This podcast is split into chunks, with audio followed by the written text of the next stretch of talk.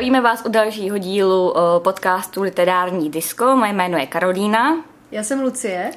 A tentokrát se budeme bavit o francouzské literatuře. Když Lucka přišla s tímto tématem, že by na to ráda natočila podcast, tak já se totálně zhrozila, protože nemám vlastně skoro, skoro žádný vztah k francouzské literatuře. I když jsem se učila třeba 8 let francouzsky, tak jsem se nedostala dál než přes větu Comandita Pel. A stejně jako ve francouzské literatuře jsem se nedostala dál než přes Malýho prince, což je ostuda beru.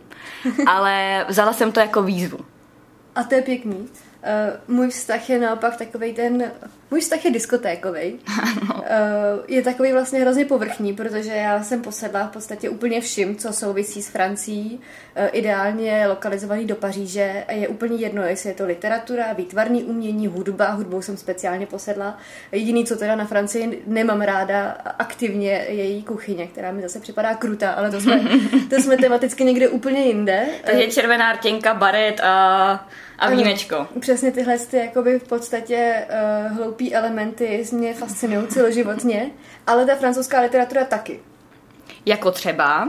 Jako třeba, uh, a to vlastně bylo důvodem, proč jsem chtěla se zrovna teď mluvit, bavit o té francouzské literatuře uh, Michel Houellebecq.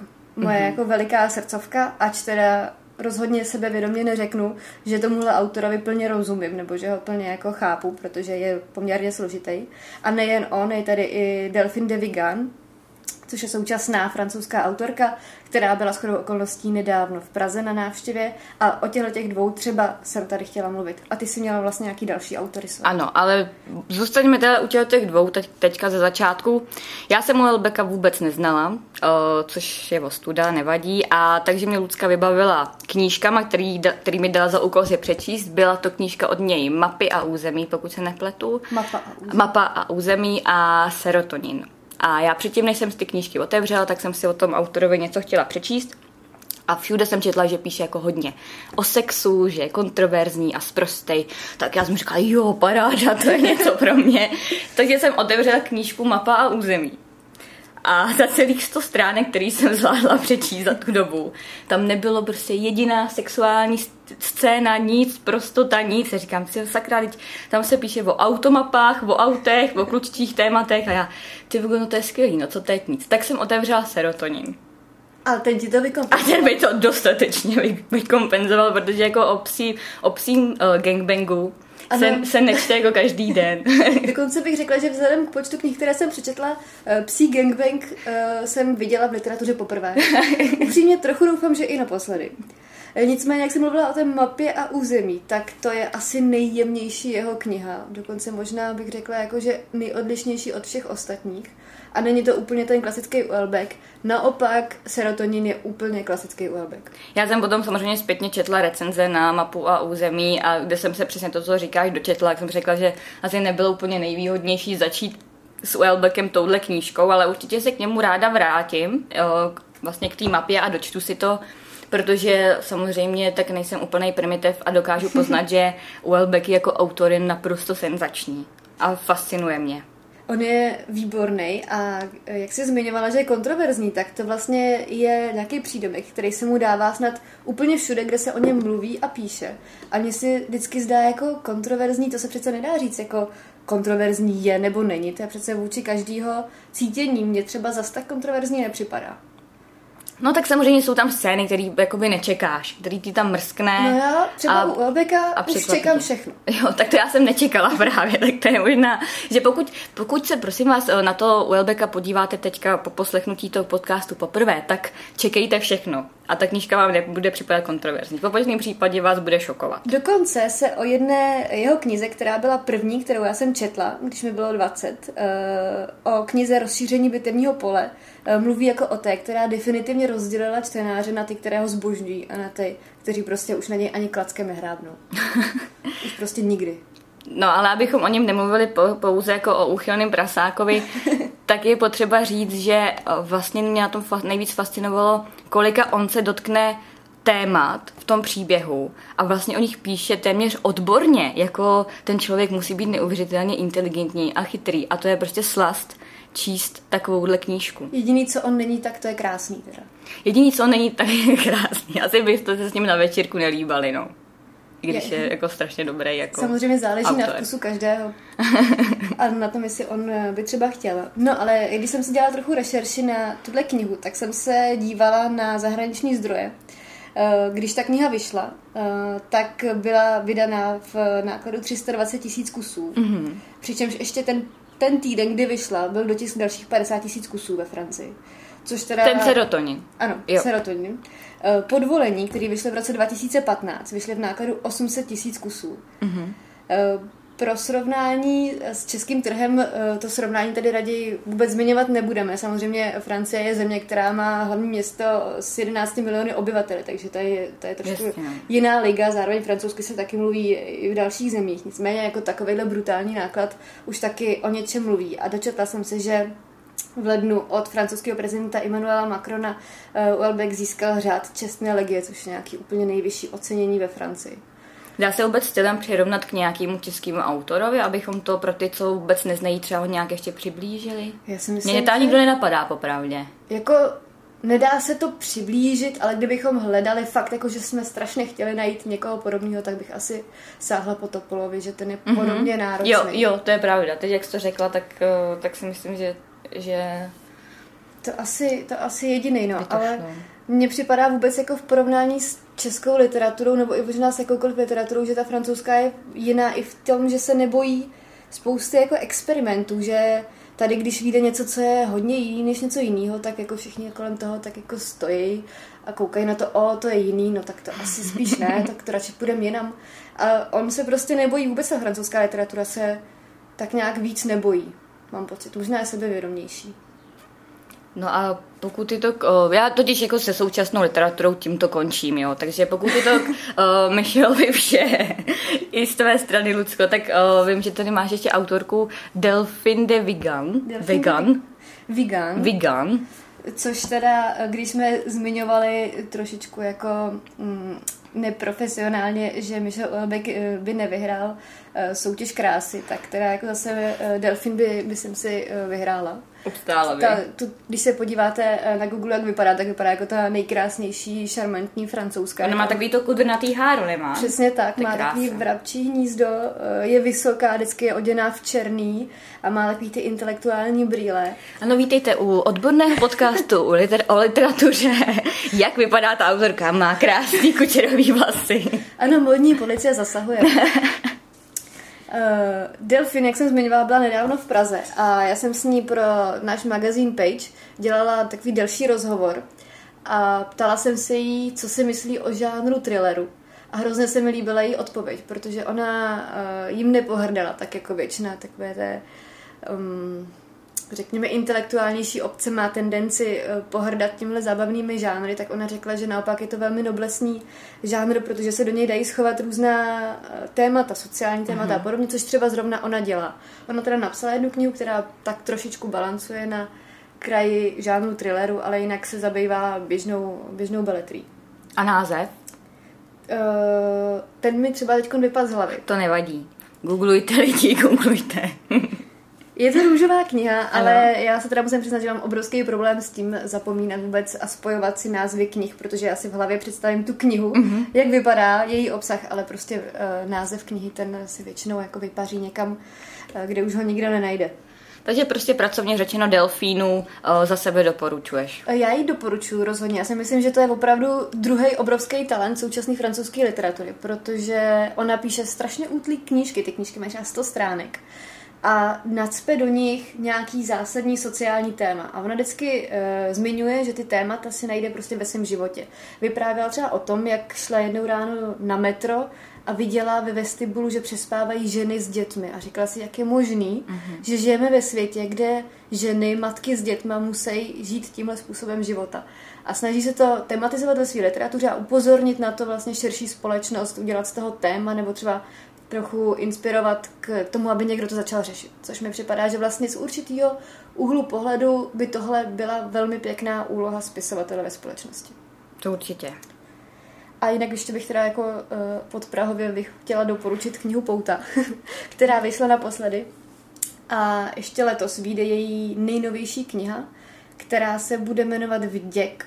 Vyjde v září a koukala jsem se na francouzský reakce a jsou nadšený. Tak mm-hmm, jako Mhm, ostatní. Vždycky ona, ona Delphine je ve Francii naprosto mainstreamovou spisovatelkou. Zase je tady ukázáno, že ta Francie možná má trošku jiný čtenáře, že vlastně někdo, kdo je intelektuální, může být tvůrcem bestselleru, stejně Mhm. jako Uelbeck. Mhm. Což je zajímavý. Tak to se určitě těšíme. No a co tam máš ty za oblíbence?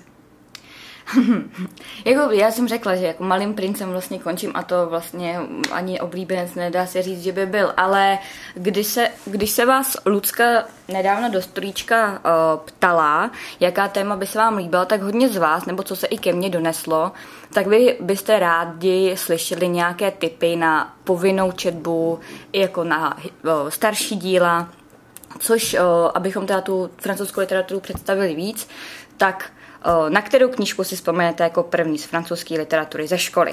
Já teda určitě, mě první napadne o, 19. století a s ním spojený Gustav Flaubert, Victor o, Hugo, Maupassant. Mm-hmm.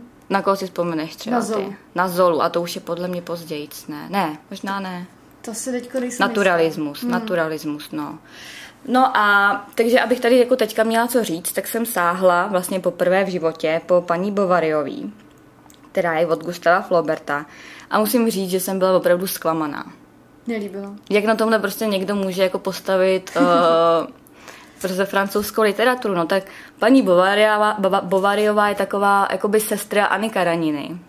Sestřenice. Taková, se, taková sestř, sestřenice z Ruska, prostě naivní, hloupá husička, která prostě se blbě zamiluje a když jí to nevíde, tak se zabije, no. Tak já jsem docela ráda, že tahle praxe není uváděna do běžného života, mm-hmm. protože to by to vypadalo. Tak ono dřív, dřív to tak možná bylo. Ale já jsem tak strašně ráda, že ta literatura se posouvá dál, že prostě už se dneska nestaví romány na naivních jako krávách. takže, takže za mě pan, paní Bovariová určitě přečte si, ji, pokud máte rádi, roma, rádi románu tohoto typu, ale já už bych po ní jako po druhý nesáhla. Ale co mě teda mile překvapilo, a tím se dostáváme do 20. století, eh, je Albert Camus. Mm-hmm. Přečetla jsem si Cizince a to se mi líbilo. Četla si to? Já jsem to viděla jako divadelní zpracování Aha, a kde? na zábradlí, ale to už je... Jo, to už bude dávno. No tak já bych úplně nespojilovala, protože já třeba jsem nevěděla, jak tato ta knížka dopadne, někdo mi, to, někdo mi to ve škole naštěstí jako neřekl, nebo možná řekl, já to úspěšně zapomněla. Ale o, prostě v polovině té knížky je takový zvrat a od té půlky je to prostě sakra dobrý. Takže to za sebe dokážu, jako můžu Takže doporučit. vydržet. Takže vydržet. No já si pamatuju, že když jsem eh, se prvně prokousávala těmihle literárními kousky, ať už to bylo francouzský, ruský nebo německý, tak vlastně jsem na to měla jedno kritérium a to, aby to prostě bylo aspoň trochu stravitelný. Aby to prostě nebylo popisování světnice na 10 stránek. A četla jsem právě uh, Zolovu Nanu a zabijáka mm-hmm. a říkala jsem si, OK, jde to prostě. A takže to je zrovna takový jako drsný, to se čte jako dobře, ne? Jo, to právě, že jsem si říkala, jo, jde to číst, Mm, jde to. v pohodě. Mm, ten to zase dá. To, to, co se číst nedá, je Viktor Hugo, no. No to se nedá. Hrá Matky Boží v Paříži. Tam prej, jako já jsem to nečetla, protože mě odradili už všichni ostatní, co to četli, že tam je prvních 100 stránek jenom popis té No, katedrály. jasně. Hmm. A jako než se přes to překousat, to ani my, knihomolky a literární fanatici nemůžeme zvládnout prostě. Jako všechno má své meze, no. Já si pamatuju, že jsem zkoušela číst bídníky a tím, že jsem eh, díky muzikálu Bůh ví, kde jsem ho viděla v 90. letech s Lucí Bílou, eh, tak jsem věděla ten děj a tím, jako, že tam jsou ohromný popisy, tak to prostě pro mě nebylo vůbec a, a šla jsem dál. Takže vlastně z tohoto všeho nám tady vyplývá, že ta nejlepší uh, francouzská literatura se dost možná odehrává dneska. Je to dost možný, jenom eh, ještě mě napadl takový tip pro ty, co třeba budou příští rok maturovat a potřebují nahnat knížky do povinné literatury a potřebují tam nějaký francouzský dílo, tak sáhnete po kuličce od Maupassanta, to je krátký. To je, to je hlavně ale zábavné. A to je i zábavný a je to příběh o prostituce a to je sexy. Ne, není sexy ten příběh, ale to téma. Jo, já si pamatuju, že kulička mě fakt bavila. Jo, To jo. bylo fajn. Ale jako jestli vám můžem doporučit, tak kdybych začínala s francouzskou literaturou, tak jdu do, do té Delphine de Vigan. Ta je stravitelná, příjemná, krátká, Mhm. mm-hmm. aktuální, současná, svižný jazyk, všechno dobrý. Pokud si chcete dát něco trošičku netradičního, Welbeck. Pokud se s ním setkáváte poprvé, No, záleží na vašem vkusu, jestli, jestli sáhnout po serotoninu nebo po té mapě a území, která právě vyšla v reprintu poměrně nedávno. Možná bych začala s mapou a územím a pak se pozvolna přesunula mm-hmm. k serotoninu. Aha, hm, tak jo. Takže pro ty pro příště. Jinak letos ještě vyjde eh, znovu uh, jeho knížka Elementární částice, která je teda už roku 98, kdy vyšla prvně v češtině. A já se těším, to jsem totiž ještě nečetla.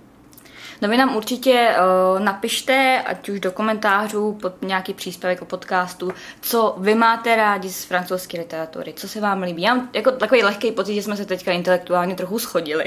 Flaubert, Kravina. Mopasant, krátký, dobrý, čtěte to. No, no to fakt ne. Jako vůbec.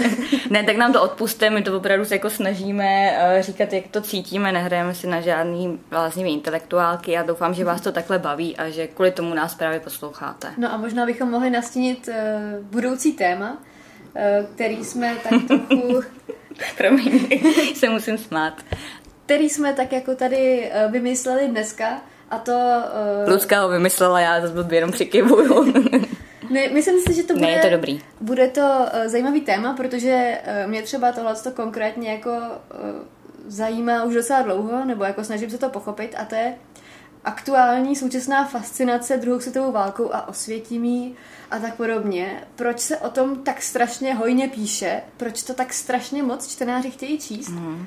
Všichni Já... tatéři s osvětimi, krejčí s osvětimi všichni... a všichni tyhle ty lidi, ty to, to tam padne. Těch knih je hrozně moc, jsou to bestsellery a já naprosto souhlasím s tím, že eh, je nutný si připomínat historii, ale asi si nejsem jistá tím, jestli v každý druhý knize No, ale uh, vyjde totiž jedna kniha, která se tedy neodehrává v Osvětimi. Je tedy z doby druhé světové války. Ta knižka se jmenuje uh, Růže bílá černý les. A je to kniha, která v zahraničí uh, sklidila obrovský úspěch a už se natáčí film a byl to obrovský bestseller. Já jsem ji už četla a týhle tý teda jako fandím hodně. Takže si ji obě přečteme znovu. Určitě, určitě a nemusíte se bát, nepřijdete ani o klasické historické okýnko Karolíny Meixnerové, ano, už tam vidím ty Arnošty Lustigy a podobně, těším se na to. Ale dáte Arnošta Lustiga je rozhodně dobrý nápad. No jasně, určitě. Četla jsi něco od něj? No, jasně, jak se to jmenuje? Uh, modlitba pro Kateřinu Přesně to, přesně to. Dita Sexové? Ano, všechno to a strašně se mi to líbí, takže určitě myslím, že to by tam taky mělo padnout. Já jsem četla e, první knížku od něj, ježiš, jak se to jmenovalo, s těma zelenýma očima, krásné zelené oči. Tak to nevím zrovna. To byla úžasná, to bylo moje první setkání, možná vůbec s válečnou literaturou, ale to jsme se dostali od Francie do, e, do koncentračního tábora poměrně zajímavým skokem. Nicméně jsme tím chtěli říct, že se můžete těšit na další podcast, který bude z trochu jiného tématu.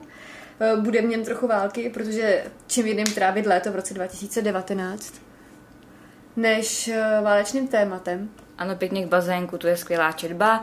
No a my se s váma pro dnešek asi loučíme, ano. ne? Nebo ještě chceme něco říct, co je zajímavý. jsme toho řekli hodně. Ano. Samý zajímavý. A děkujeme za pozornost a Ahoj. budeme se těšit zase příště. Určitě nás sledujte dál. Tak Čau. ahoj.